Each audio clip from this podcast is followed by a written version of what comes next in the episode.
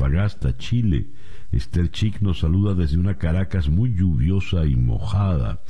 Bien, Wilcam en Barquisimeto, Gladys Meler, Lali Villanova en Caracas.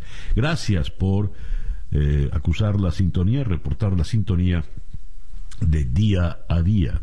Día a Día es una producción de Floralicia Anzola para En Conexión Web, con Laura Rodríguez en la producción general, Bernardo Luzardo en la producción informativa, Carlos Márquez Calique en la transmisión de YouTube, Jesús Carreño en la edición y montaje, Daniel Patiño en los controles y ante el micrófono, quien tiene el gusto de hablarles, César Miguel Rondón. Son las 7:03 de la mañana.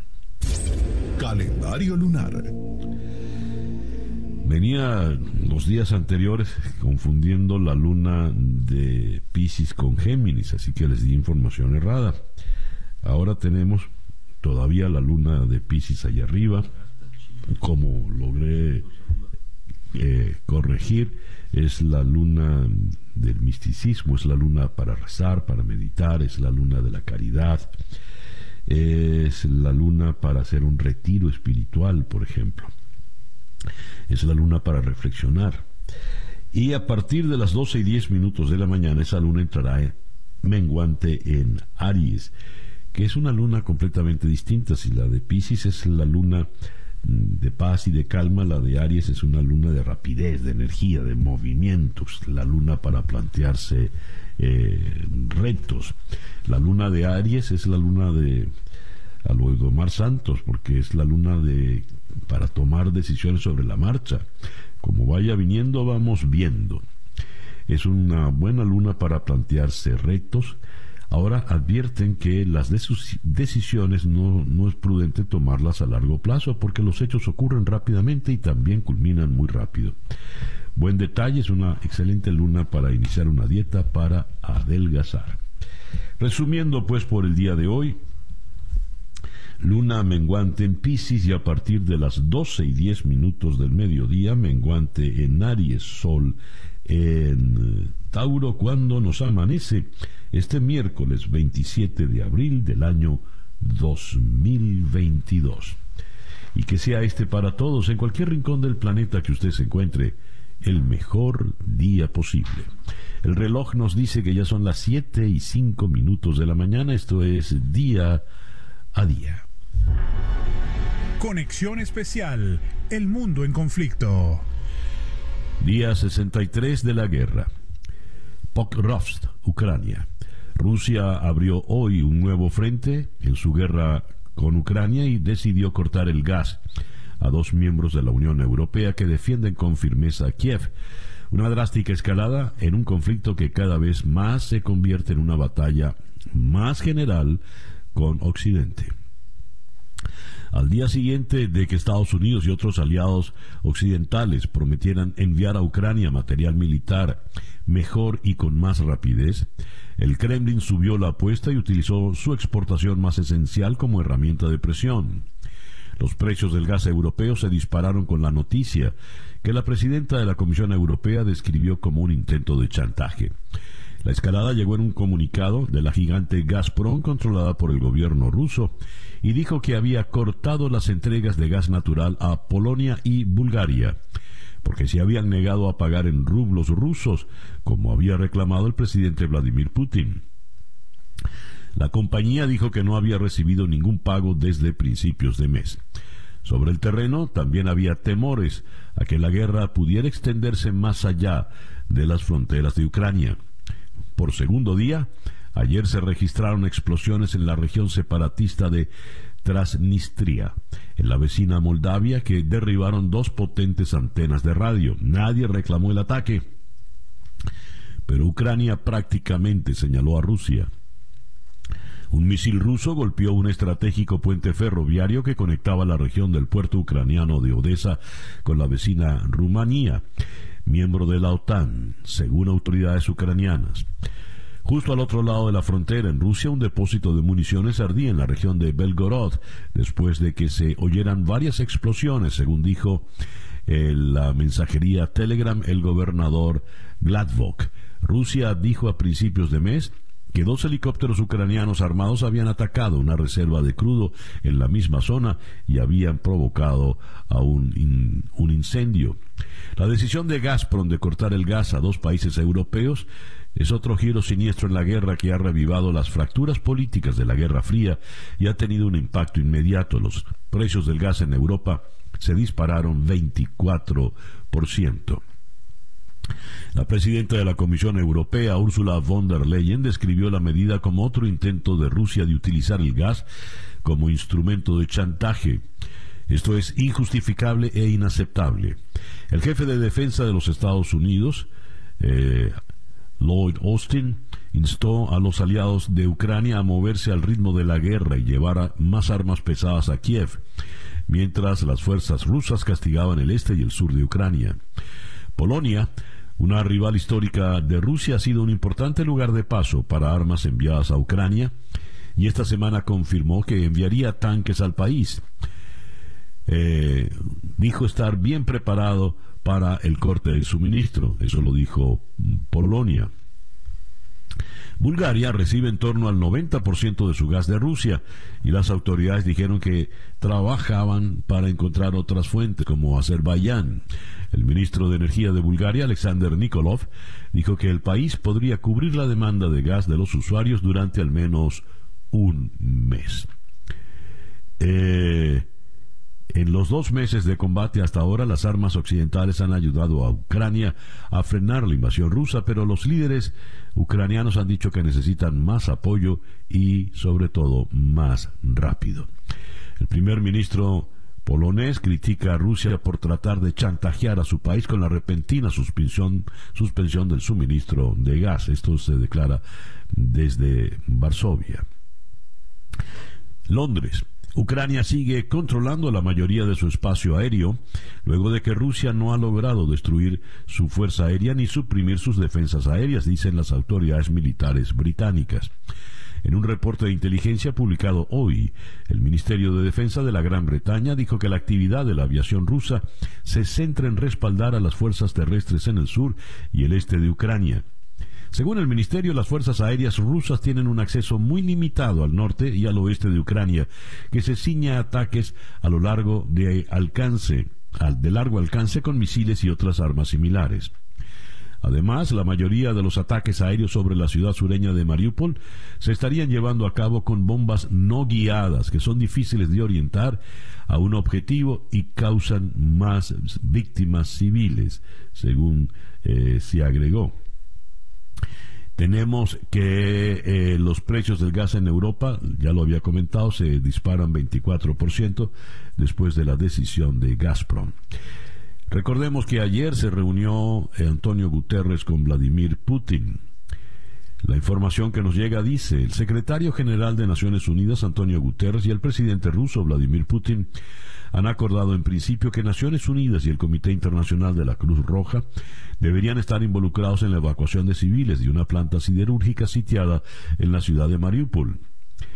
El portavoz de la ONU, Stefan Dujarric, dijo que durante la reunión, Guterres y Putin discutieron las propuestas para ayuda humanitaria y la evacuación de civiles de las zonas de conflicto, concretamente en relación con Mariupol.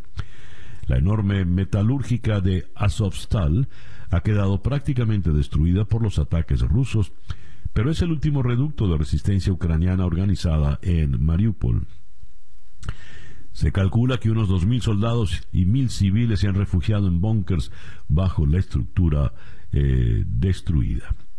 Y desde Moscú se nos informa que Putin todavía espera negociar un acuerdo pacífico con Ucrania. En una reunión en el Kremlin con el secretario general de Naciones Unidas, Putin señaló que los negociadores rusos y ucranianos tuvieron lo que describió como un logro serio en sus conversaciones en Estambul el mes pasado. Sin embargo, afirmó que el lado ucraniano después dio marcha atrás en algunos de los acuerdos tentativos logrados en Estambul. Y tenemos previsto que hoy Antonio Guterres se reúna en Kiev con Volodymyr Zelensky. Dice aquí la nota que nos llega de Naciones Unidas. Se busca reducir el impacto que tiene la crisis ucraniana en la seguridad alimentaria en otras partes del mundo. Y la Agencia de Naciones Unidas para los Refugiados informa desde Ginebra que se realiza un nuevo pedido de fondos para abordar la crisis causada por la guerra. Contempla que hasta 8.3 millones de personas van a huir del país hasta finales de año, según los últimos estimados de ACNUR. Son las 7:15 de la mañana. En Día a Día. Las noticias de hoy en Estados Unidos. The New York Times informa que el coronavirus ha infectado a más de la mitad de los estadounidenses, según un reporte de las CDC. El reporte completo nos dice, según leo en este despacho de AP desde Nueva York, 3 de cada 4 niños estadounidenses han tenido el coronavirus. Los investigadores de los Centros para el Control y la Prevención de Enfermedades, CDC, examinaron muestras de sangre de más de 200.000 estadounidenses buscando anticuerpos derivados de infecciones y no de vacunas. Hallaron que los indicios de infecciones pasadas aumentaron pronunciadamente entre diciembre y febrero, cuando la contagiosa variante Omicron acechaba al país. El aumento más pronunciado fue en los niños. El porcentaje de las personas de 17 años o menos con anticuerpos aumentó de 45% en diciembre a 75% en febrero. En cuanto a la población en general, 34% tenía indicios de infección previa en diciembre y 58% en febrero. Sí, pensé que iba a aumentar, pero no tanto, dijo la doctora Christy Clark, codirectora del equipo de los CDC a cargo de dar el seguimiento a los contagios. Entre más edad, menor era la probabilidad de tener señas de infecciones previas, según halló el estudio. Para los 65 años o más, el 19% tenía señas de infecciones previas en diciembre y 33% en febrero. Eso probablemente se debe a que los mayores tienden a tener mayores tasas de vacunación y a tomar medidas de prevención como usar la mascarilla o evitar las multitudes, según dijo la doctora Clark. Añadió que las pruebas pueden detectar anticuerpos 1 o 2 años después de una infección y quizás más. Según ensayos, una infección previa podría proteger a alguien de enfermarse gravemente o de ser hospitalizada, pero los CDC enfatizan que aún así también deberían vacunarse.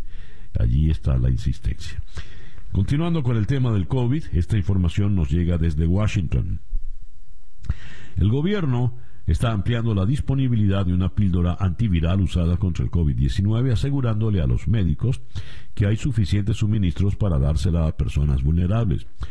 La píldora, llamada Paxlovid, producida por Pfizer, fue aprobada inicialmente en diciembre. Al principio había pocas reservas, pero a medida que disminuían los casos y aumentaba la producción, se fue haciendo más abundante. La Casa Blanca ahora está tratando de despertar conciencia sobre el tratamiento y de ampliar su disponibilidad.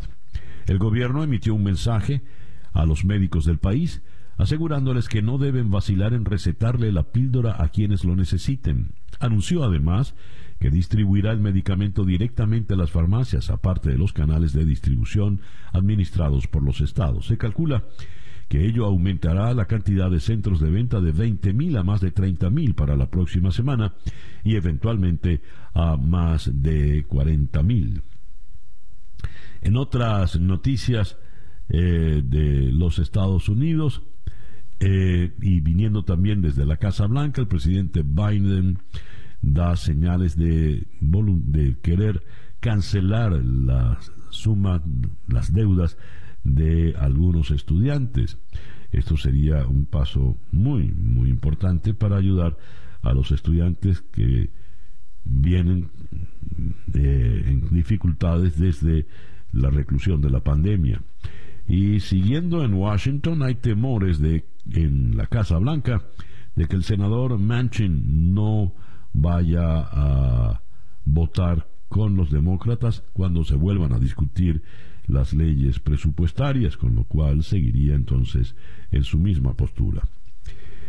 Pasando a otro tipo de informaciones, sequía en California obliga a reducir el consumo de agua. Los Ángeles, El proveedor de agua más importante del sur de California adoptó ayer una medida sin precedentes que consiste en exigir que unos 6 millones de personas limiten el riego al aire libre a un día de la semana, mientras la sequía continúa asolando al estado. La Junta Directiva del Distrito Metropolitano de Agua del Sur de California declaró una emergencia por escasez de agua y exigió a las ciudades y agencias a las que abastece que simplemente el recorte desde el 1 de junio y lo hagan cumplir o enfrenten muy fuertes multas. No tenemos suficientes suministros de agua en este momento para satisfacer la demanda habitual. No hay agua, dijo Rebecca Kimmich, portavoz del Distrito Metropolitano del Agua. Siguiendo en el sur, el gobierno de Estados Unidos dio a conocer un plan para hacer frente al aumento en el número de migrantes que llegan a la frontera sur del país, que se prevé que ocurra cuando se levante la orden de salud pública que ha impedido que la gente solicite asilo. Un memorando del secretario de Seguridad Nacional, Alejandro Mayorkas, esboza un plan más robusto para hacer cumplir la ley de inmigración de Estados Unidos sin el uso del título 42, el cual fue invocado al comienzo de la pandemia en marzo del 2020. Cuando se levante la orden de salud pública del título 42, prevemos que los niveles de migración aumentarán, ya que los contrabandistas tratarán de aprovecharse y obtener ganancias con los migrantes vulnerables, dijo textualmente Mayorkas en un comunicado. Y el reloj nos indica en este momento que ya son las 7:22 de la mañana, acá en Día a Día. Estas son las noticias de Venezuela. Hoy me llega la primera página virtual del diario El Nacional de Caracas, donde el gran titular para el día de hoy, miércoles 23 de abril, dice: Gobierno, patronal y sindicatos instalaron mesa de diálogo con el apoyo de la OIT. Revisarán el cumplimiento de los convenios. El director general de la Organización Internacional del Trabajo, Guy Ryder, señaló que tienen previsto abordar cuestiones pendientes sobre la aplicación de los convenios números 26, que tiene que ver con la fijación de los salarios mínimos, 87, que tiene que ver con la libertad sindical y protección del derecho de asociación, y 144, que tiene que ver con la consulta tripartita. Desde hace varios meses hemos estado en contacto permanente y fluido con el señor ministro de Trabajo, José Ramón Rivero, y con los representantes de los sindicatos y las empresas para concretar las bases de este foro que puede fortalecer el diálogo en el país, dijo textualmente Ryder, quien manifestó su esperanza en que el gobierno y los interlocutores sociales aprovechen esta oportunidad única para establecer una relación de confianza mutua para la reconciliación nacional, basada en la transparencia y en el consenso para avanzar en la búsqueda de un futuro mejor. Fin de la cita. También destaca el diario El Nacional: detuvieron a 5 venezolanos en operación antidrogas en República Dominicana. Continúan los decomisos de cocaína en el Caribe. Y en términos de fe, leo acá que el Beato está en la Gran Manzana. Una reliquia del doctor José Gregorio Hernández llegó a Nueva York. En el Día de la Divina Misericordia, la Catedral de San Patricio acogió el objeto en una Eucaristía presidida por el cardenal Baltasar Porras y concelebrada por los presbíteros Alejandro Kerry y Gerardino Barrachini, según informó la Arquidiócesis de Caracas en sus redes sociales. San Patricio es la mayor catedral de estilo gótico en Estados Unidos y es la sede del arzobispado neoyorquino. El próximo sábado, 30 de abril, se celebrará el primer año de la beatificación del llamado médico de los pobres. En otras informaciones que vienen de Venezuela, se designan los nuevos miembros del Tribunal Supremo. Un despacho de AP desde Caracas nos dice: la Asamblea Nacional de Venezuela aprobó la designación de los 20 nuevos magistrados del Tribunal Supremo de Justicia para un periodo de 12 años. En el organismo del Poder Judicial predominan una vez más juristas que son percibidos como aliados del gobierno y exlegisladores oficialistas. Los adversarios de Nicolás Maduro repetidamente acusan al oficialismo de designar con su abrumador voto a los magistrados entre sus aliados para asegurarse el control del máximo tribunal, que en los últimos 23 años se ha convertido en un actor decisivo en la trama política venezolana, con un cúmulo de sentencias desfavorables a los críticos del gobierno socialista. Entre los destacados que vuelven al tribunal está Gladys Gutiérrez, quien fue ya presidenta del Tribunal Supremo, regresa a la Sala Constitucional. También está allí Tania D'Amelio. En la Sala Constitucional repiten Luis Damiani, Calixto Ortega, Lourdes Suárez, Michael Moreno, el actual presidente, repite en la Sala de Casación Penal. Gutiérrez, D'Amelio, Damiani, Ortega, Suárez y Michael Moreno figuran en una lista de más de 100 funcionarios venezolanos sancionados por la Oficina del Control de Activos Extranjeros, OFAC, del Departamento de Estados Unidos, por su presunta participación en violaciones masivas de derechos humanos y por socavar la democracia en Venezuela, entre otros motivos. Los dirigentes opositores cuestionan que prácticamente el 60% de los magistrados son de los mismos que ya estaban allí antes. Y esta nota que leo en el Pitazo nos dice que el gobierno interino denunció como ilegítima la imposición de los magistrados en el Tribunal Supremo de Justicia. A través de un comunicado, el gobierno interino señaló que este hecho es la muestra más reciente de la ausencia de democracia en nuestro país, marcada por un proceso de repartición de cuotas entre los distintos grupos de poder de la dictadura y sus cómplices, que aleja la posibilidad de encontrar justicia, verdad y reparación para miles de venezolanos que han sufrido en carne propia las arbitrariedades por las que se ha caracterizado la vida en Venezuela en las últimas 2 décadas. Siguiendo con el gobierno interino, según leo en Efecto Cocuyo, 75% de los trabajadores del sector público está en pobreza extrema, reitera la comisión delegada. La visita de una delegación de la Organización Internacional del Trabajo, OIT, a Venezuela introdujo el debate sobre la violación de los derechos laborales en la comisión delegada legislativa. Guillermo Palacios, integrante de la instancia parlamentaria opositora, alertó que el 75% de los trabajadores del sector público están en pobreza extrema. La cifra fue revelada en la Encuesta Nacional sobre Condiciones de Vida, ENCOVI 2021. El estudio también señala que 58% de los trabajadores del sector privado están en esa misma condición. Y el Foro Cívico afina propuestas para Maduro, quien ya inició diálogo tripartito con los trabajadores y los empresarios a propósito de la visita de la OIT. Cierro con esta información que leo en Al Navío. Representantes de los gobiernos de Venezuela y Estados Unidos se reunirán nuevamente para discutir un eventual acuerdo de comercio petrolero y alivio de sanciones sobre PDVSA. Según revela The Economist, la reunión será en Trinidad y Tobago. Por parte del gobierno de Maduro asistirán la vicepresidenta Delcy Rodríguez y el ministro de Relaciones Exteriores Félix Plasencia. El medio británico señala que Chevron ha dado pasos concretos y negociado para reactivar su operación en Venezuela en medio de estas conversaciones con la administración de Maduro y la de Biden. 7:29 de la mañana. Escuchas Día a Día con César Miguel Rondón. Nuestra ronda de entrevistas del día de hoy la vamos a comenzar en Bilbao con la profesora Susana Mangana, profesora de Relaciones Internacionales en la Universidad de Deusto. Con ella analizaremos lo más reciente de la guerra, el ya no más gas ruso a Polonia y Rumania, la visita de Guterres a Moscú y ahora a Kiev. Luego iremos a Caracas para conversar con Jorge Roy, quien fuera presidente de Fedecámaras y es miembro del Consejo de Administración de la OIT.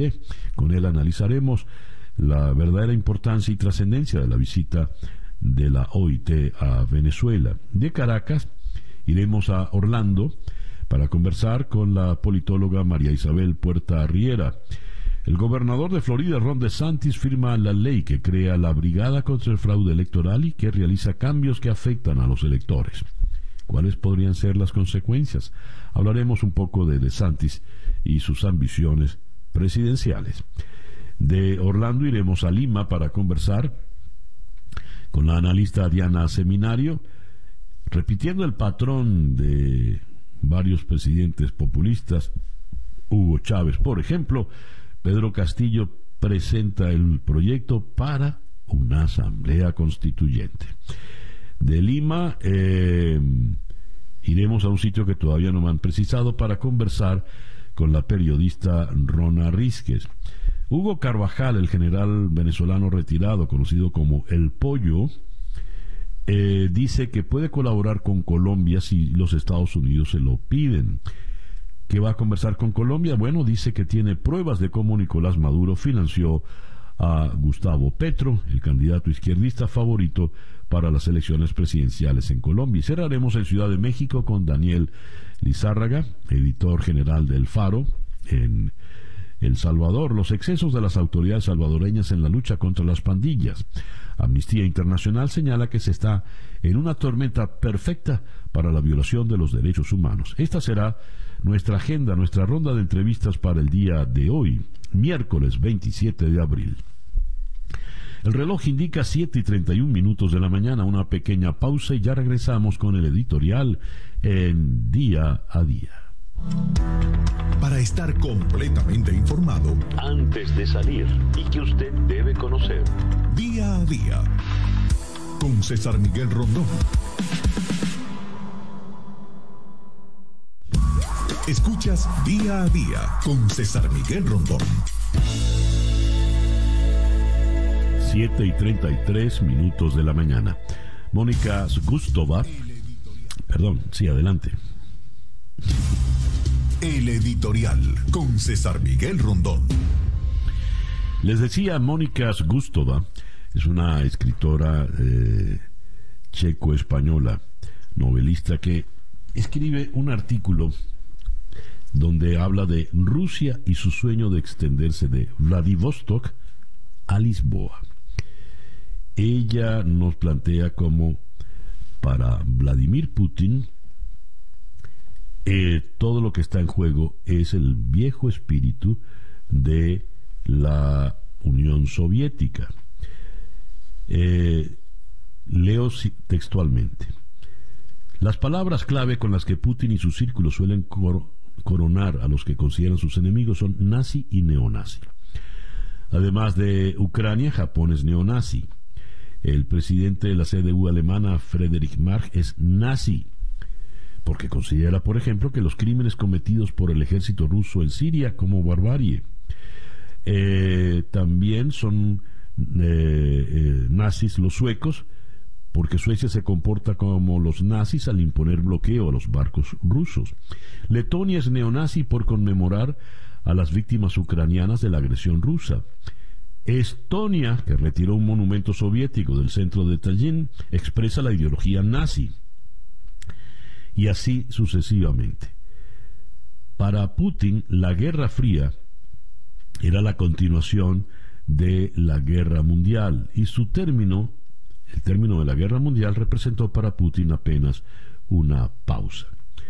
De acuerdo con esta visión, ahora Putin intenta legitimarla afirmando que Rusia no podía hacer otra cosa que defenderse de los nazis, como hizo en los años 40 del siglo pasado. En su mente, escribe nuestra articulista, los ucranianos han tomado el relevo del ejército de Hitler, al que durante la Segunda Guerra Mundial los rusos vencieron en Stalingrado y así ayudaron a derrotar a Alemania. La idea de Putin es que Rusia debe ir desde Vladivostok nada menos que hasta Lisboa.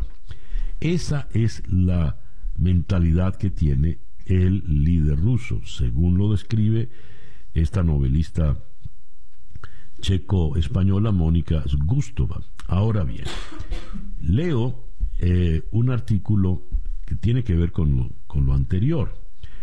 La propaganda de Putin mete a Rusia en un callejón sin salida. Esto lo escribe Alberto Rojas en El Mundo de Madrid. Vladimir Putin se ha metido en un laberinto.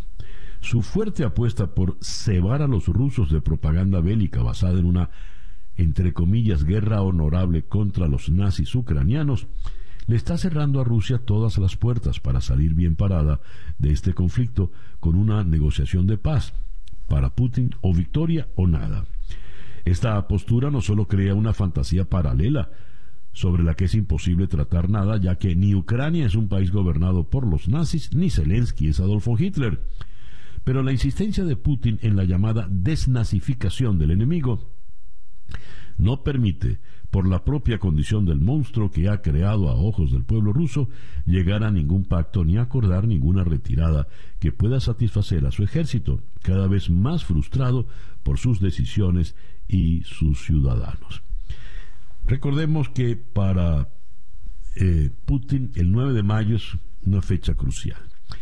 El 9 de mayo es el aniversario de la entrada del Ejército Rojo en Berlín, la izada de la bandera soviética en el Bundestag, en la puerta de Brandenburgo también, sobre todo los monumentos que estaban en pie en Berlín para aquel mes de mayo del 45. El 9 de mayo del 2022, Vladimir Putin tiene que mostrar una victoria. En un anacronismo imperdonable, quiere de nuevo derrotar a los nazis, que ahora, según él, son los ucranianos. ¿Qué pasará de aquí al 9 de mayo? Veremos. El reloj indica 7:38 de la mañana, esto es día a día.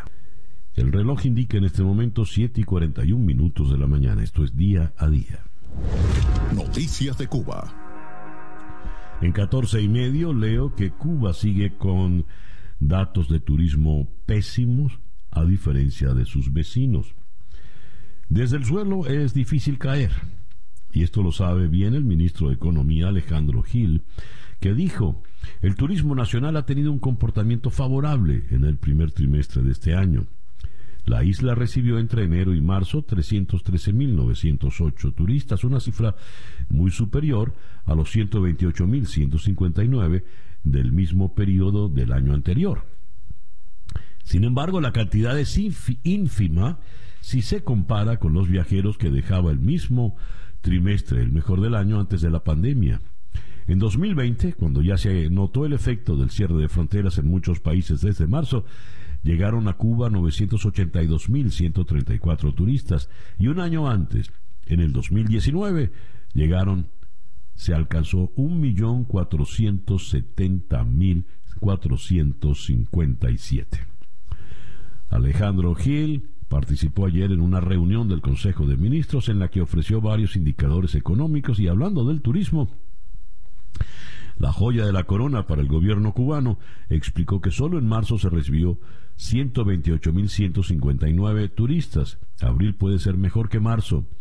Ello ratifica una tendencia a la recuperación gradual de este sector, pero la gradualidad es lenta.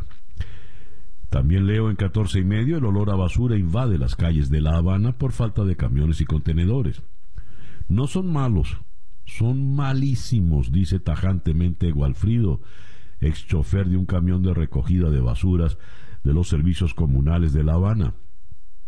El objeto de su molestia son los contenedores de basura de color azul, que son la mayoría actualmente en las calles de la ciudad. Están desbaratados, y eso empeora la situación que ya llevamos con los problemas de combustible. Y aquí tenemos la gráfica de los contenedores en cuestión, rebasados por la basura que llena las calles. En el Diario de Cuba leo que el Partido Comunista de Cuba viola sus reglas e incluye a un general octogenario en su buró político. Un año después del establecimiento del límite de 60 años de edad para ingresar al buró político del Partido Comunista de Cuba, los integrantes de la agrupación rompieron sus propias reglas para incluir en la cúpula de la organización al general de Cuerpo de Ejército Ramón Espinosa Martín, de 83 años. En Granma señalaron que los miembros del Comité Central del Partido Comunista solicitaron una excepción para incluir al octogenario militar cubano en la cúpula de la organización. Se revela el contenido del diálogo Cuba-Estados Unidos. Washington hizo una oferta a La Habana a cambio de retomar los visados. El gobierno de Estados Unidos reveló ayer que solicitó a La Habana aceptar a los cubanos que deporte de territorio estadounidense a cambio de avanzar en la tramitación de visados. Una funcionaria de alto rango de la administración estadounidense dijo en una llamada con periodistas que las conversaciones migratorias de la semana pasada en Washington entre ambas partes fueron, dijo ella, productivas. Creo que es el comienzo de un buen diálogo. 7:44 de la mañana. Noticias de Latinoamérica. Bogotá. En un reconocimiento sin precedentes frente a las familias de las víctimas, 10 militares retirados admitieron públicamente su responsabilidad en la ejecución de más de un centenar de civiles en 2007 y 2008 en Colombia, presentados por el ejército como guerrilleros muertos en combate. Estas confesiones se produjeron durante una audiencia histórica organizada por la Jurisdicción Especial para la Paz en la misma región de la masacre, en el departamento de Norte de Santander, fronterizo con Venezuela. Guayaquil. En pleno auge del narcotráfico, los ojos de la policía están sobre el mayor puerto de Ecuador. Las mafias combinan corrupción e ingenio para sacar cocaína por toneladas hacia Europa y Estados Unidos en contenedores contaminados, entre comillas, que se han convertido en dolor de cabeza para los exportadores. Los narcos prefieren el puerto de Guayaquil porque por aquí sale la mayoría de exportaciones a Europa y Estados Unidos, dijo el mayor Richard Riera, jefe de la Unidad de Información de Puertos y Aeropuertos de la Policía Nacional del Ecuador. Brasil. Tribunal Supremo de Brasil pide explicaciones a Bolsonaro por indulto a un aliado político. El perdón concedido a un diputado de ultraderecha fue otorgado 24 horas después de que la misma corte lo condenara a 8 años y 9 meses de prisión. La magistrada Rosa Weber, responsable de analizar la constitucionalidad del indulto, extendió el pedido de justificaciones al mandatario Jair Bolsonaro. El hecho representa un nuevo enfrentamiento entre el jefe del Estado brasileño y el sistema de justicia de su país. La condena se dio a conocer en el contexto de las investigaciones sobre difusión de noticias falsas y amenazas a políticos y jueces en las redes sociales, en las que muchos seguidores del presidente están en la mira. Santiago.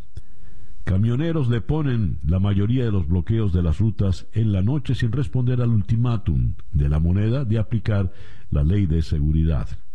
En medio de la jornada en que transportistas demandan seguridad, el conductor de un camión fue baleado por desconocidos en Cabuque. Dirigentes dialogaron con autoridades locales para abandonar sin incidentes los diversos sectores ocupados. Esto en Chile. En Managua, el gobierno dijo que tomará posesión de la sede de la Organización de Estados Americanos 2 días después de que Nicaragua se retirara del grupo y expulsara a los miembros de la OEA en el país. En Ciudad de México, traidores a la patria. Esto piensan los mexicanos de diputados que rechazaron la reforma eléctrica. El partido oficialista Morena anunció que presentará una denuncia en contra de los diputados de oposición que el 17 de abril rechazaron la reforma eléctrica propuesta por el presidente de México. El argumento de dicha demanda es traición a la patria, según dijo el presidente nacional de Morena, Mario Delgado. Y en Washington, el secretario general de la Organización de Estados Americanos, Luis Almagro, y el fiscal de la Corte Penal Internacional, Karim Khan, se reunieron para revisar las iniciativas de cooperación entre ambos organismos y dialogar sobre las investigaciones a violaciones de derechos humanos en Latinoamérica. Y Borrell inicia en Chile una gira de 6 días, el ministro de Exteriores de la Unión Europea. La Procuraduría de Colombia investiga al general Zapateiro por ensarzarse en Twitter con Gustavo Petro. La Procuraduría de Colombia ha abierto una investigación preliminar al comandante del ejército, general Enrique Zapateiro, por ensarzarse en Twitter con el candidato presidencial Gustavo Petro, lo que habría contrariado las normas de la Constitución que prohíben a la institución castrense y sus miembros involucrarse públicamente en política. El reloj indica 7:49 de la mañana. La información del mundo día a día. Naciones Unidas. La Asamblea General acordó que los 5 miembros del Consejo de Seguridad deban justificar cada vez que quieran ejercer su derecho a veto. La medida se adoptó en el contexto de la guerra de Ucrania, aunque Liechtenstein, su principal impulsor, asegura que no está dirigida a Rusia. Una medida que Naciones Unidas cataloga como un hito y que tiene el objetivo de reducir el uso del veto en el Consejo de Seguridad, obligando a las potencias a dar explicaciones a las otras naciones cuando quieran utilizar este privilegio. China y Rusia toman distancia de la iniciativa. La medida fue propuesta por Liechtenstein y respaldada por decenas de países, tanto que fue aprobada por aclamación, sin que fuera siquiera necesario celebrar una votación. El Papa Francisco exhortó a quienes tienen el poder de detener la guerra a que escuchen el grito de paz de toda la humanidad, lo dijo durante la audiencia general celebrada hoy miércoles en la Plaza de San Pedro. Leo acá, el presidente del gobierno español, Pedro Sánchez, tendrá que responder hoy a las exigencias de ERC para que pide la dimisión de los responsables del espionaje a políticos independentistas y una comisión de investigación bajo amenaza de tensionar la legislatura. ERC es la Esquerra Republicana de Cataluña. Bangkok. Birmania en crisis. Un tribunal de justicia birmano, creado por los militares golpistas, condenó hoy a 5 años de cárcel a la derrocada líder y premio Nobel de la Paz Aung San Suu Kyi por uno de los casos de corrupción a los que se enfrenta, según informaron fuentes gubernamentales. Beijing. La capital de China está en carrera para detectar casos de COVID y evitar la angustia que invadió a Shanghái. Millones de personas en Beijing se hicieron sus segundas pruebas de COVID-19 de la semana en el día de hoy, mientras la capital intentaba evitar que un brote de decenas se convirtiera en una crisis como la que está soportando la ciudad cerrada de Shanghái. Y siguiendo en China, se reportó aquí el primer caso de gripe aviar H3N8 en humanos. La Comisión Nacional de Sanidad de China anunció que un niño de 4 años se infectó con la cepa H3N8 de la gripe aviar, el primer contagio de este tipo registrado entre humanos a nivel mundial. 7:52 de la mañana acá en Día a Día. Vamos ahora a la ciudad de Bilbao, en el País Vasco, donde en la línea telefónica está Susana Mangana, profesora en la Universidad de Deusto. Susana, muy buenos días, muy buenas tardes por allá, gracias por atendernos. Por favor, un gusto como siempre, César Miguel, poder hablar contigo y con toda la audiencia de tu programa. El señor Antonio Guterres hace un esfuerzo importante, va a Ankara, se reúne con Erdogan, y antes de ir hoy a Kiev para reunirse con Zelensky, ayer se reunió con Vladimir Putin, pero la información que nos llega, Susana, dice: Putin discrepó radicalmente en su valoración del conflicto con Ucrania con el secretario general de Naciones Unidas, Antonio Guterres, quien no dudó en llamar invasión a la campaña militar de Rusia, a la que llamó a colaborar con la comunidad internacional en la apertura de corredores humanitarios. Por lo visto, el señor Putin, en su obsesión de la desnazificación, deja pocas opciones a la negociación. ¿Qué tanto puede lograr Guterres en esta gira, Susana?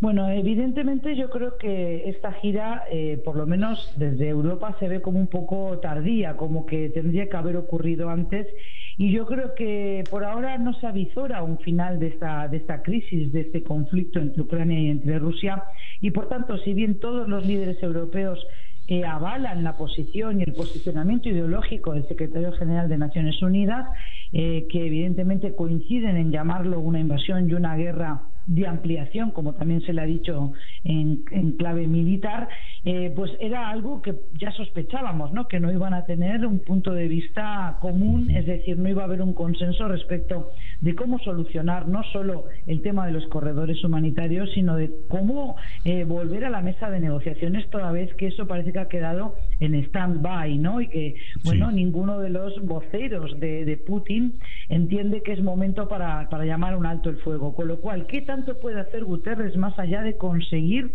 algún tipo de acercamiento al Kremlin para que Putin acepte que tanto Cruz Roja Internacional como también Naciones Unidas sean los gestores de esos corredores humanitarios, porque se teme y mucho por esos civiles que todavía están aislados en la feria de Mariupol? Entonces, no queremos volver a ver esas imágenes de los cadáveres de Bucha que nos han horrorizado a todos, pero yo sería cautelosa a la hora de creer que por el hecho de que Guterres haya sido recibido por Putin, esto vaya a ser un buen augurio. Para mí, Putin está volviendo a comprar tiempo. Ahí vemos su desafío tanto a Suecia como a Finlandia, como ahora también cortando el chorro, el grifo del gas ruso a Bulgaria y a Polonia. ¿Qué consecuencias tiene esto? La señora von der Leyen dijo que esto es un chantaje inaceptable. ¿Qué opina, Susana? Bueno, evidentemente aquí hay una guerra de desinformación, hay una guerra, una pulseada entre el más fuerte, a ver quién resiste más, quién es el que puede de alguna manera desafiar más, tanto Estados Unidos con la visita también del secretario de Estado Anthony Blinken el domingo, junto con el secretario de Defensa Lloyd Austin, apoyando claramente a Zelensky de Ucrania.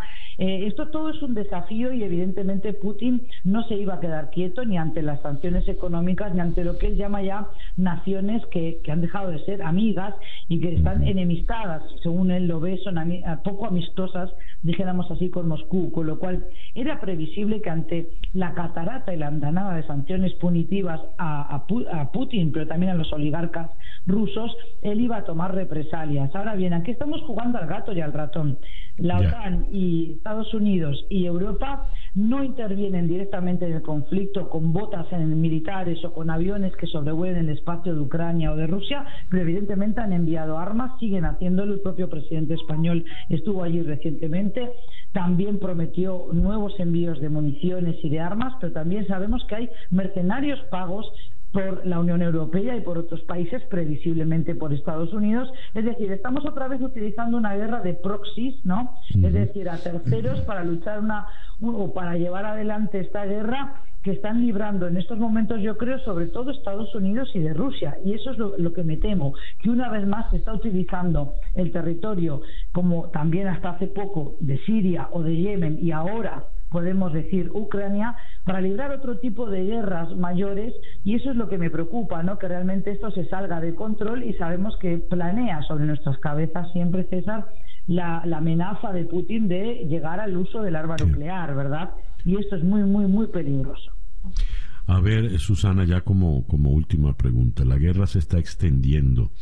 Moldavia, un bombardeo, unas explosiones en depósitos petroleros en una ciudad rusa, Volgorod. Según los ucranianos son acciones de los rusos, pero los rusos piensan lo contrario.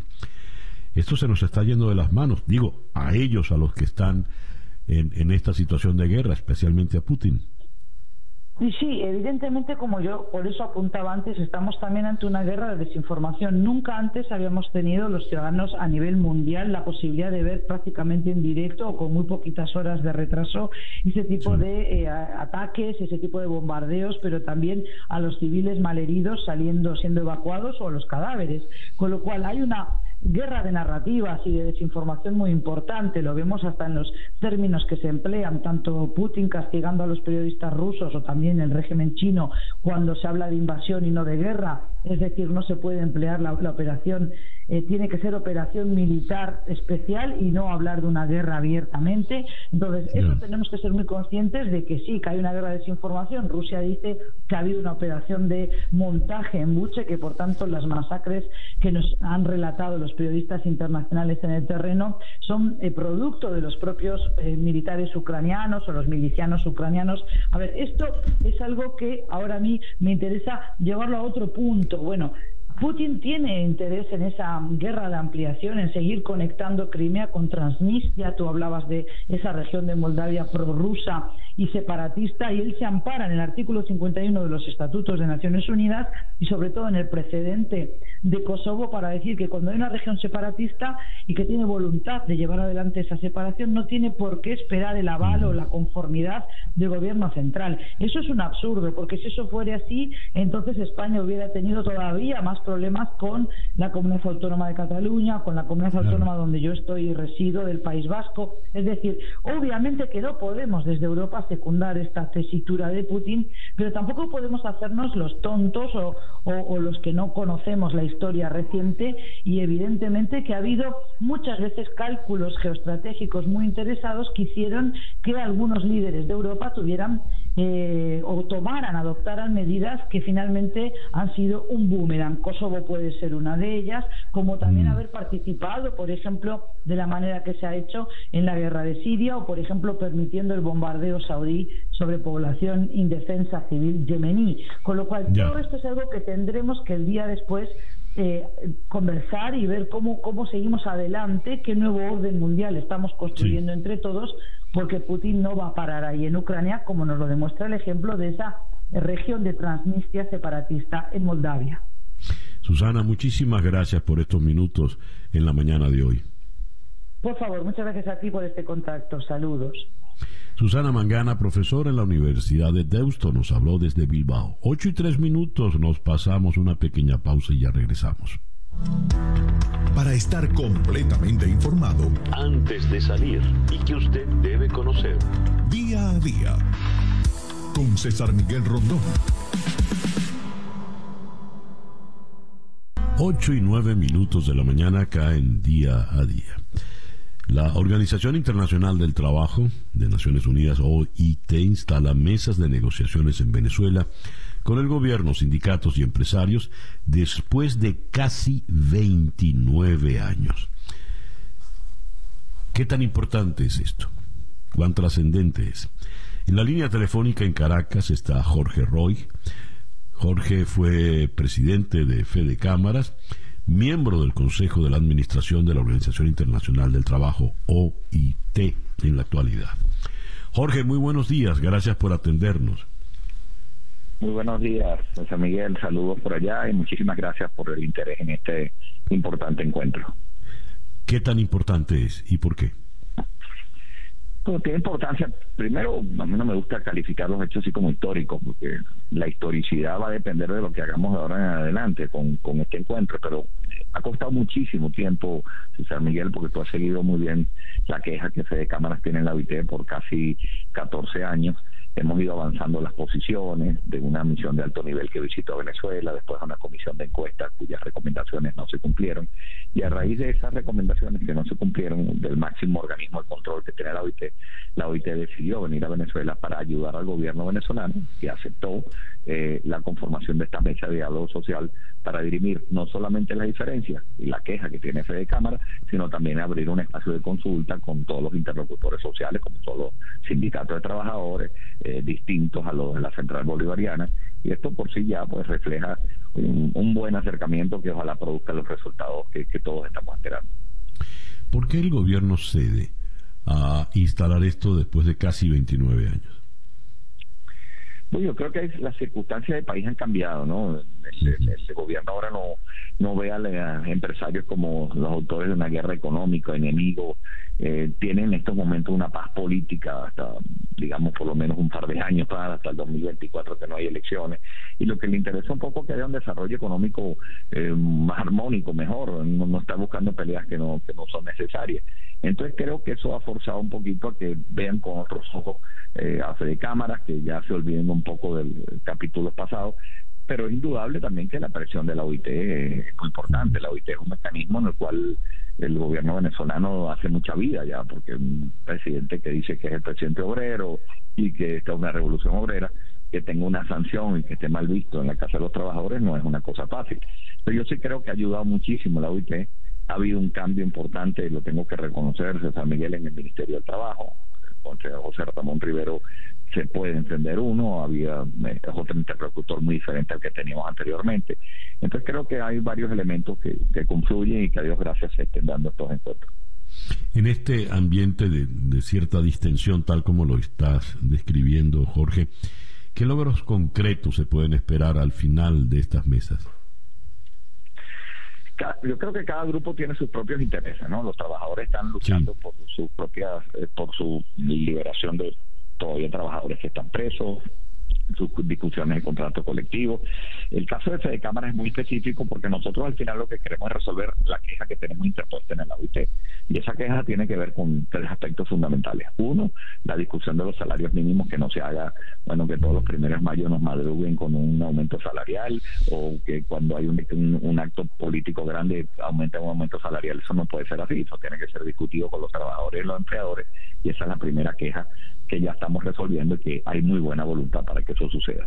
La segunda queja es que me dejen de perseguir empresarios y expropiaciones de tierras, y que cuando uno habla como presidente de una institución gremial se te ponen todas las luces encima y te instigan. Eso no puede existir para la OIT. Y el tercero es precisamente lo que estamos haciendo, que todos los asuntos económicos, laborales, que tengan que ver con trabajadores y empleadores se resuelvan con un diálogo tripartito. La recuperación del diálogo tripartito es un principio fundamental para la OIT. Entonces, bueno, esas tres quejas son las expectativas que nosotros tenemos en este, que no se van a resolver en estos 3 días, César Miguel, vamos a estar claros. Lo que vamos es a tratar de establecer un cronograma de suficientes reuniones con un acompañamiento de la OIT.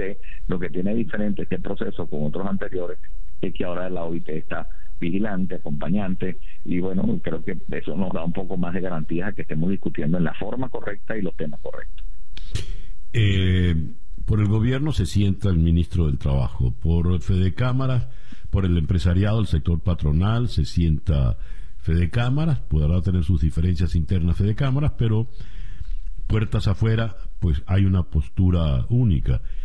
Pero el sector laboral, ¿cómo se representa? Habida cuenta de que ya no tenemos aquellos tiempos de la poderosísima CTV. Sí, tu pregunta es muy válida. Quizás eso le ha restado un poquito de fuerza a este diálogo tripartito, porque el diálogo tripartito se ha convertido en diálogo sexpartito, o sea, de partido, sí. Porque la verdad es que hay 6 centrales sindicales sentadas en este momento. La CPB es una de ellas, pero está CODESA, está UNETE, está la CGT, está la Central Bolivariana de Trabajadores, que entre ellos realmente pues tienen sus diferencias que no han terminado de procesar en detrimento de la vida de los trabajadores. Ojalá que tuviéramos una central fuerte en este país, que se produjeran elecciones, pero mientras tanto eso ocurre, pues se están entrevistando con todas las centrales y cada central está, bueno, posicionando sus posiciones, pero como tú señalas, es un punto débil de esta cadena de diálogo, que ojalá tuviera que ser un representante de los trabajadores, un representante de los empleadores y los representantes del gobierno. Jorge, te agradezco mucho estos minutos en el programa de hoy. No, a ti, muchísimas gracias y saludos por allá. Un abrazo, César Miguel.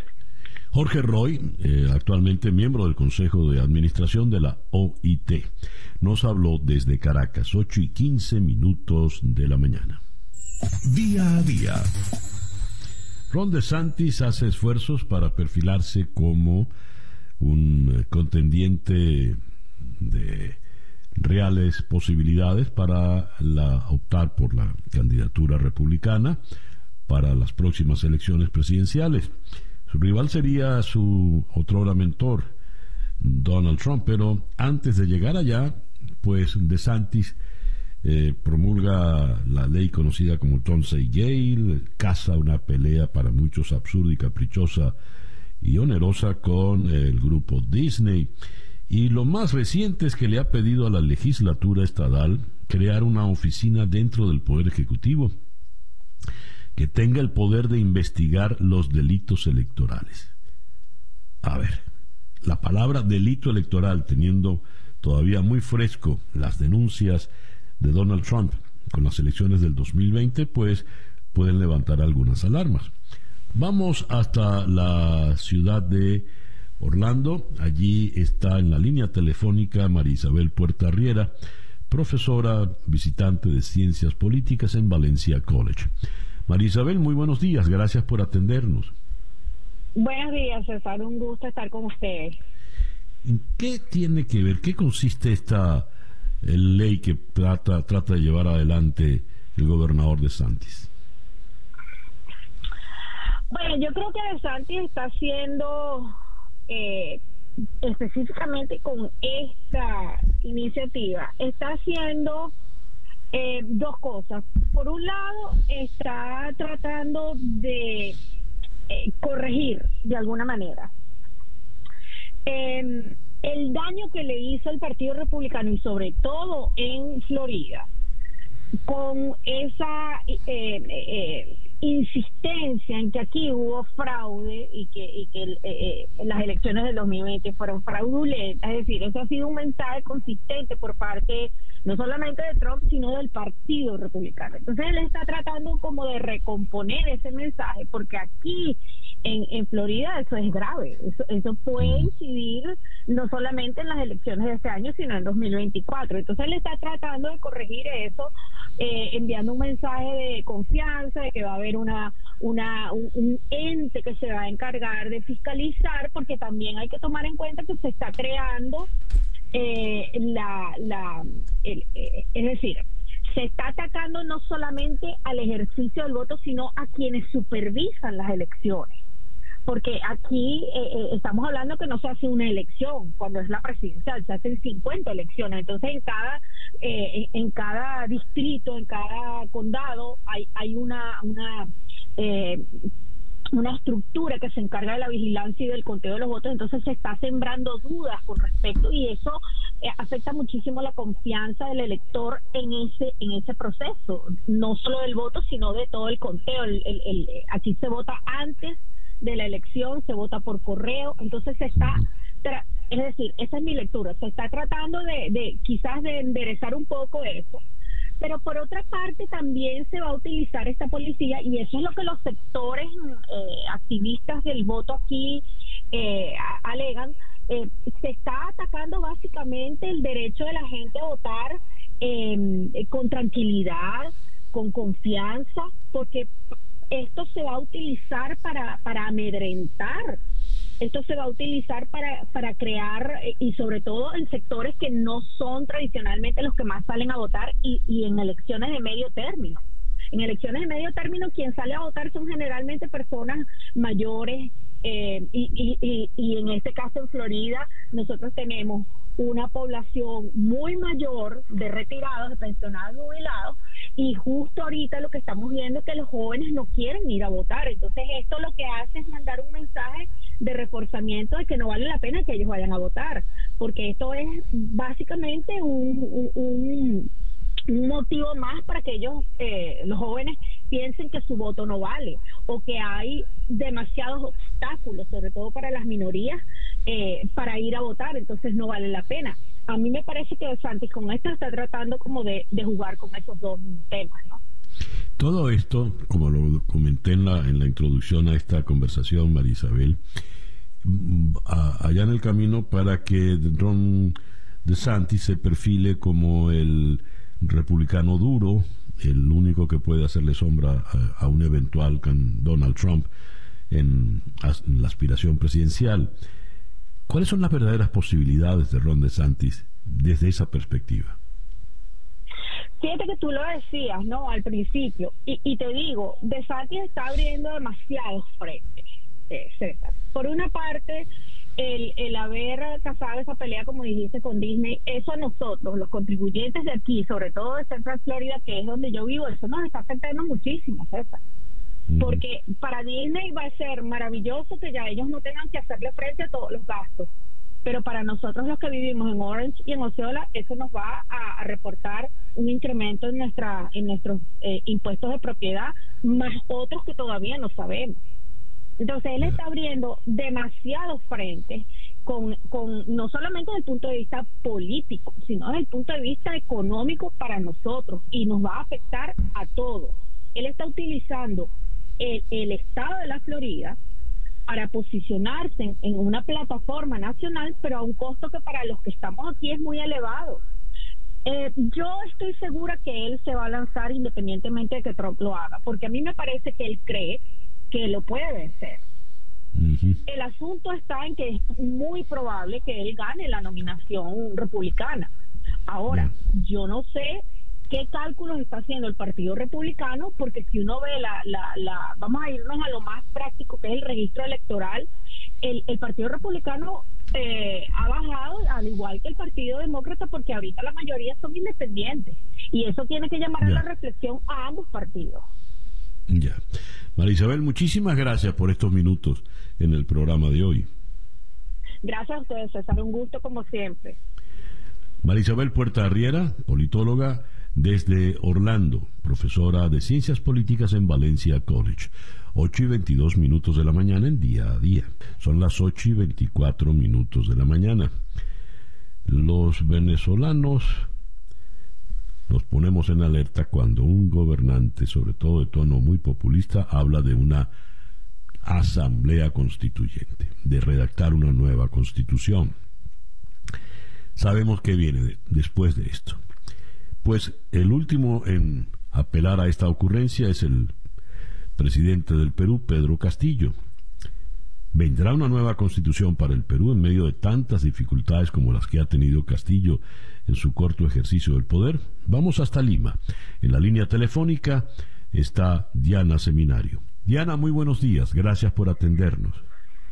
Buenos días, aquí desde Lima, San Miguel. Yo creo que la canción de Gloria Gaynor nos viene a pelo, ¿no? Sobreviviré.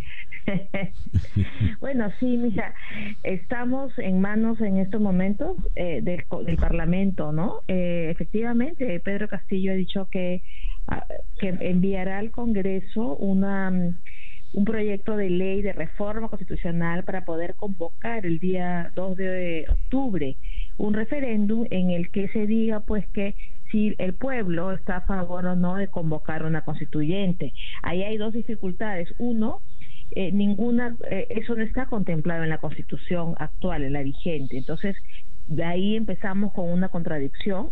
Y lo segundo es que hoy día el Diario del Comercio ha publicado una encuesta en que el pueblo, el que tanto hace mención Castillo, para el pueblo no es una prioridad la convocatoria a una asamblea constituyente. Aparece en el último lugar de prioridades con apenas un 7%.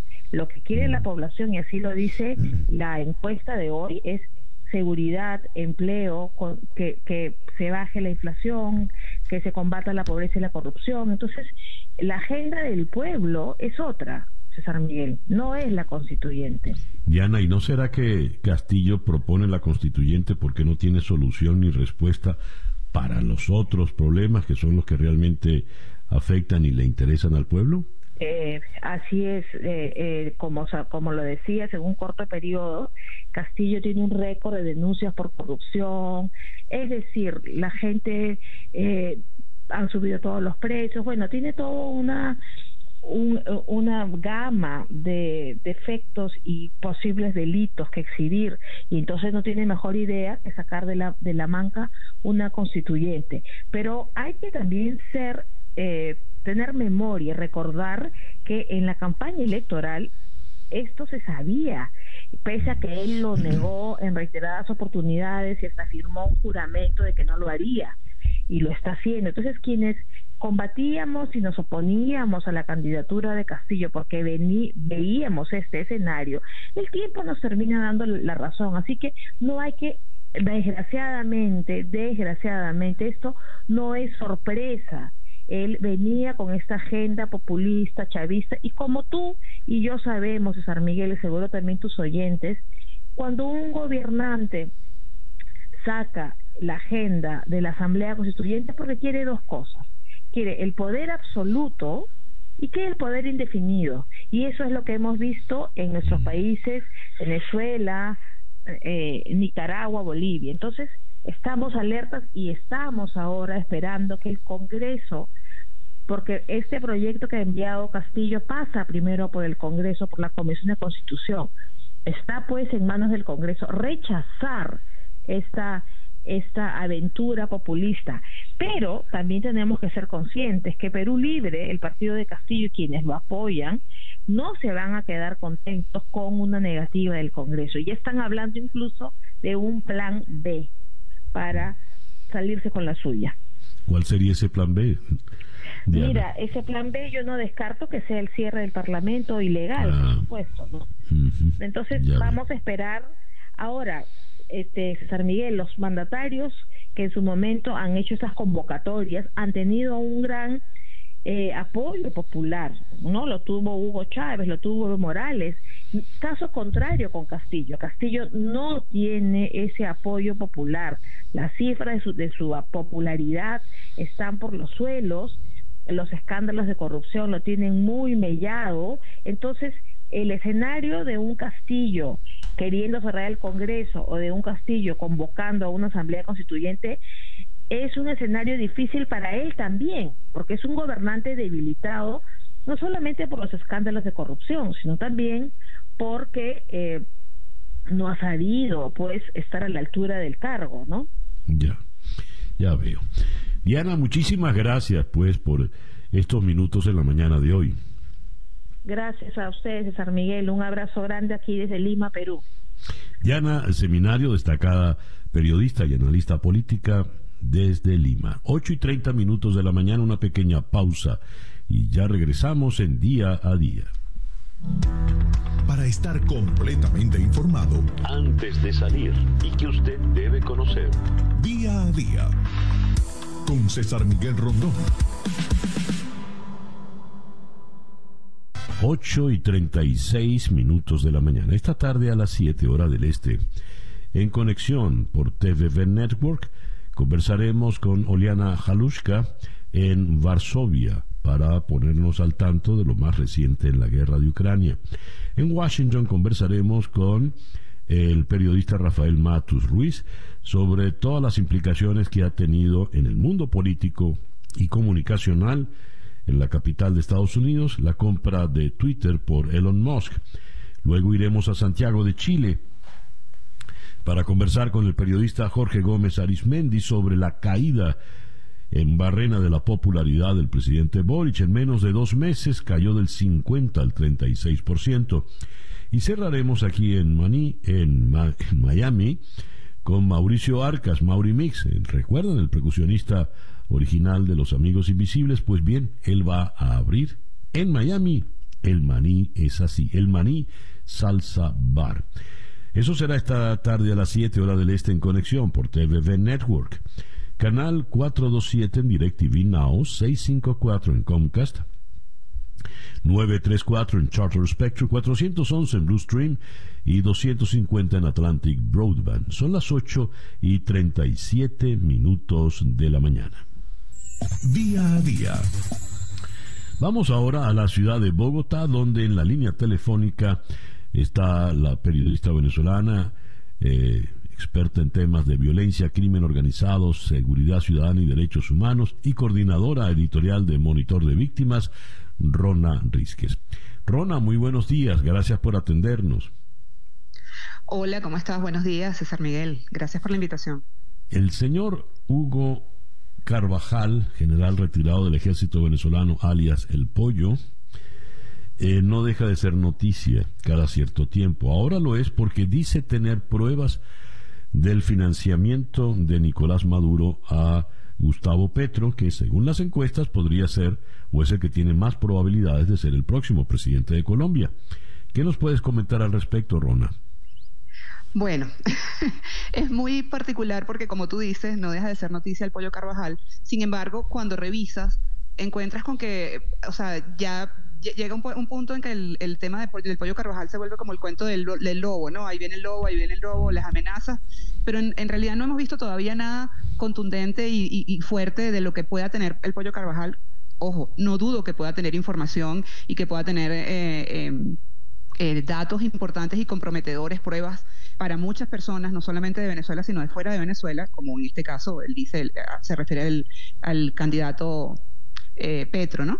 Pero lo que me llama la atención es que esto es eso, pues ha sido una constante. O sea, El Pollo está ofreciendo todo el tiempo que tiene pruebas de esto, que tiene pruebas de aquello, que va a mencionar a no sé quién, y no hemos visto nada. O sea, yo no sé si es que todo eso está en una investigación tan secreta que no trasciende, o si es que son mecanismos del Pollo para intentar reducir y mejorar su condición en este momento como preso, ¿no? Y sus procesos, los procesos judiciales, incluso el que va a tener que enfrentar en Estados Unidos. Entonces, bueno, yo creo que hay que esperar a ver qué tiene el pollo, hay que esperar efectivamente ya acá en Colombia el sector judicial o la persona del sector judicial que tiene el caso o que está haciendo la investigación dice que efectivamente va a esperar lo que pueda dar el pollo Carvajal, lo que está ofreciendo el pollo Carvajal, que lo va a entrevistar, etcétera. Entonces, bueno, yo creo que hay que esperar a ver qué es lo que va a pasar, qué va a decir el pollo Carvajal, qué tanto tiene. Sin embargo, en lo personal, César Miguel, no necesariamente creo que eso pueda afectar mucho el proceso que lleva el candidato Petro con miras a ser presidente de Colombia, ¿no? Sí, eso creo que es lo medular.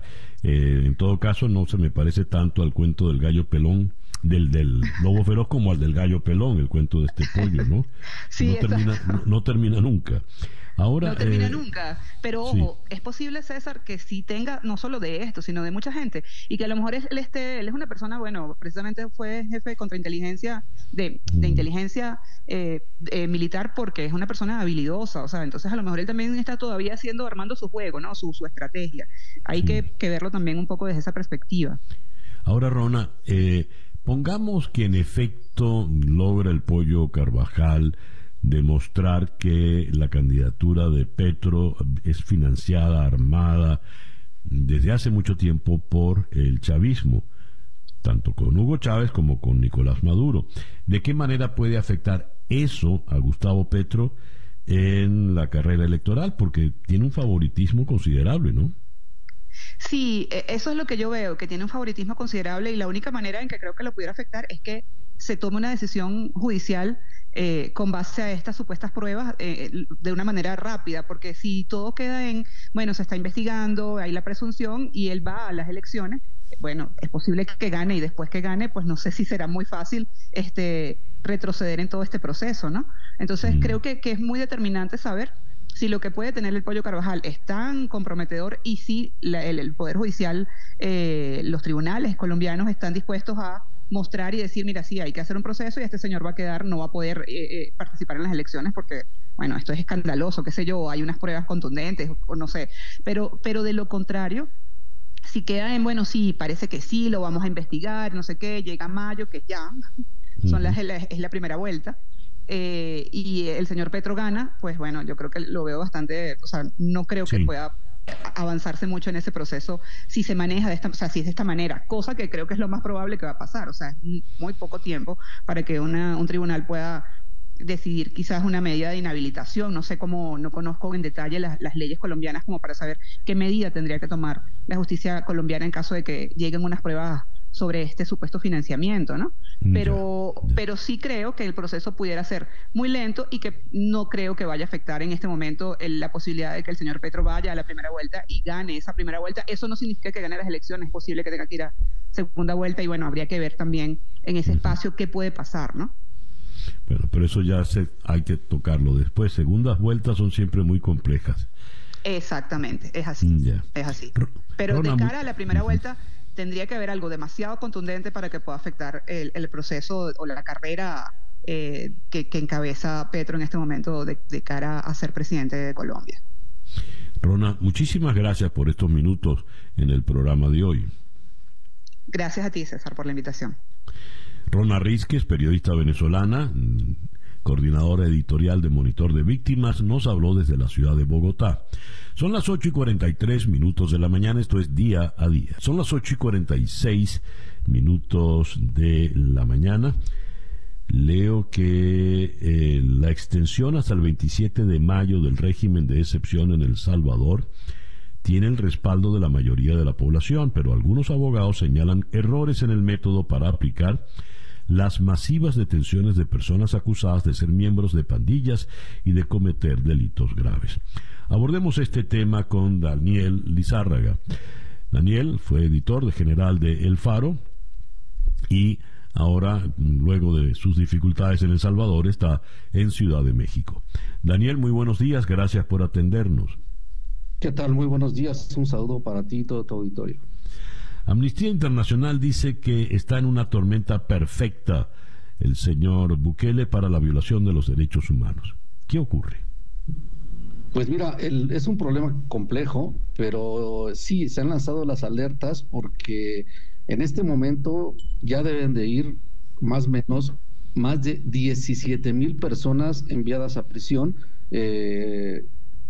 bajo este régimen de excepción, que quiere decir que no tienen derecho a una defensa legal pública, que pueden ser presentados a un juez hasta después de 72 horas.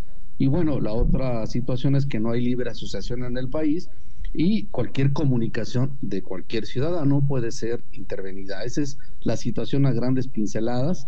Evidentemente, en esta masiva detención de estas organizaciones delincuenciales, porque hay que llamarlas así, pues se han colado o ha habido casos que poco a poco empiezan a brotar. Por ahí hubo trabajadores de una cafetería, personas que viven en los barrios peligrosos, pero que no son pandilleros, que evidentemente están ahí pues porque no tienen otra alternativa. Y así ha costado muchísimo trabajo que el presidente Bukele y la Asamblea reconozcan estos casos. El presidente ha dicho que se trata, cito comillas, de errores. Pero bueno, estos errores, el problema es que no hay un protocolo, no hay un protocolo a través del cual se diga cómo actúan la policía y el ejército cuando encuentran un caso sospechoso de no ser pandillero y qué sigue después, la reparación del daño, la reparación a la víctima, la reparación de la familia. Hay algún caso por ahí ya, o dos, si no me equivoco, de personas que han muerto en las prisiones por los golpes, y no eran pandilleros, los golpes de la policía y del ejército. Esto evidentemente es lo que han sentido las alarmas de la comunidad internacional. Daniel, estos pueden ser casos muy puntuales o excepciones, como le dice Bukele, y en todo caso habría que observarlos con pinzas, con buscar lupas. Para el grueso de la población salvadoreña, el proceder de manera fuerte contra las llamadas pandillas pues puede ser un alivio, porque todos son víctimas de la violencia.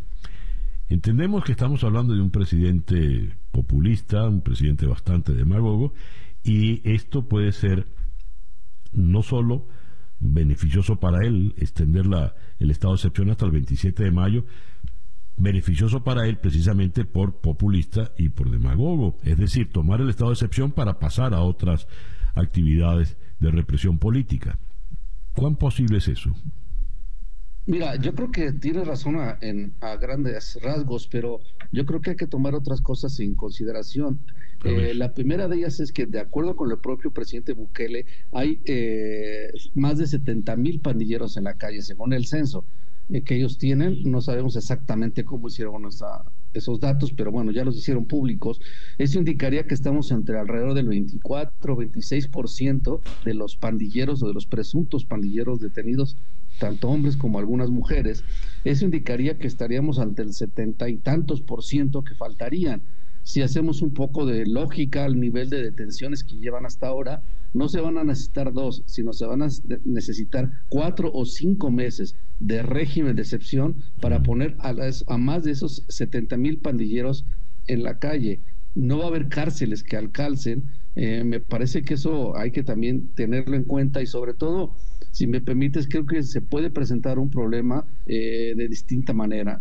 Voy a lo siguiente. Esto puede ser como nos sucede en México, nos ha sucedido con el narcotráfico. La guerra que desató el presidente Calderón no acabó con el narcotráfico. ¿Por qué? Porque desgraciadamente es un fenómeno social que tiene caldo de cultivo las condiciones socioeconómicas del país. Y entonces, en ese sentido, van surgiendo nuevas generaciones que van supliendo a los capos o que van supliendo a los operadores. Mientras en El Salvador, como en muchas partes de Latinoamérica, no se solucione de fondo los problemas de pobreza, de desempleo, de migración, seguramente el caldo de cultivo va a seguir brotando gente que desgraciadamente encuentre una forma, cito comillas, de vivir de subsistencia en el papel delincuencial. Es un asunto muy complejo. Ya lo veo. Daniel, muchísimas gracias por estos minutos en la mañana de hoy. Hasta luego. Daniel Lizárraga, editor general de El Faro, desde Ciudad de México. 8:52 de la mañana. Eso es Día a Día. Día a Día es una producción de Floralicia Anzola para En Conexión Web, con Laura Rodríguez en la producción general, Bernardo Luzardo en la producción informativa, Carlos Márquez Calique en la transmisión de YouTube, Jesús Carreño en la edición y montaje, Daniel Patiño en los controles, y ante el micrófono, quien tuvo el gusto de hablarles, César Miguel Rondón.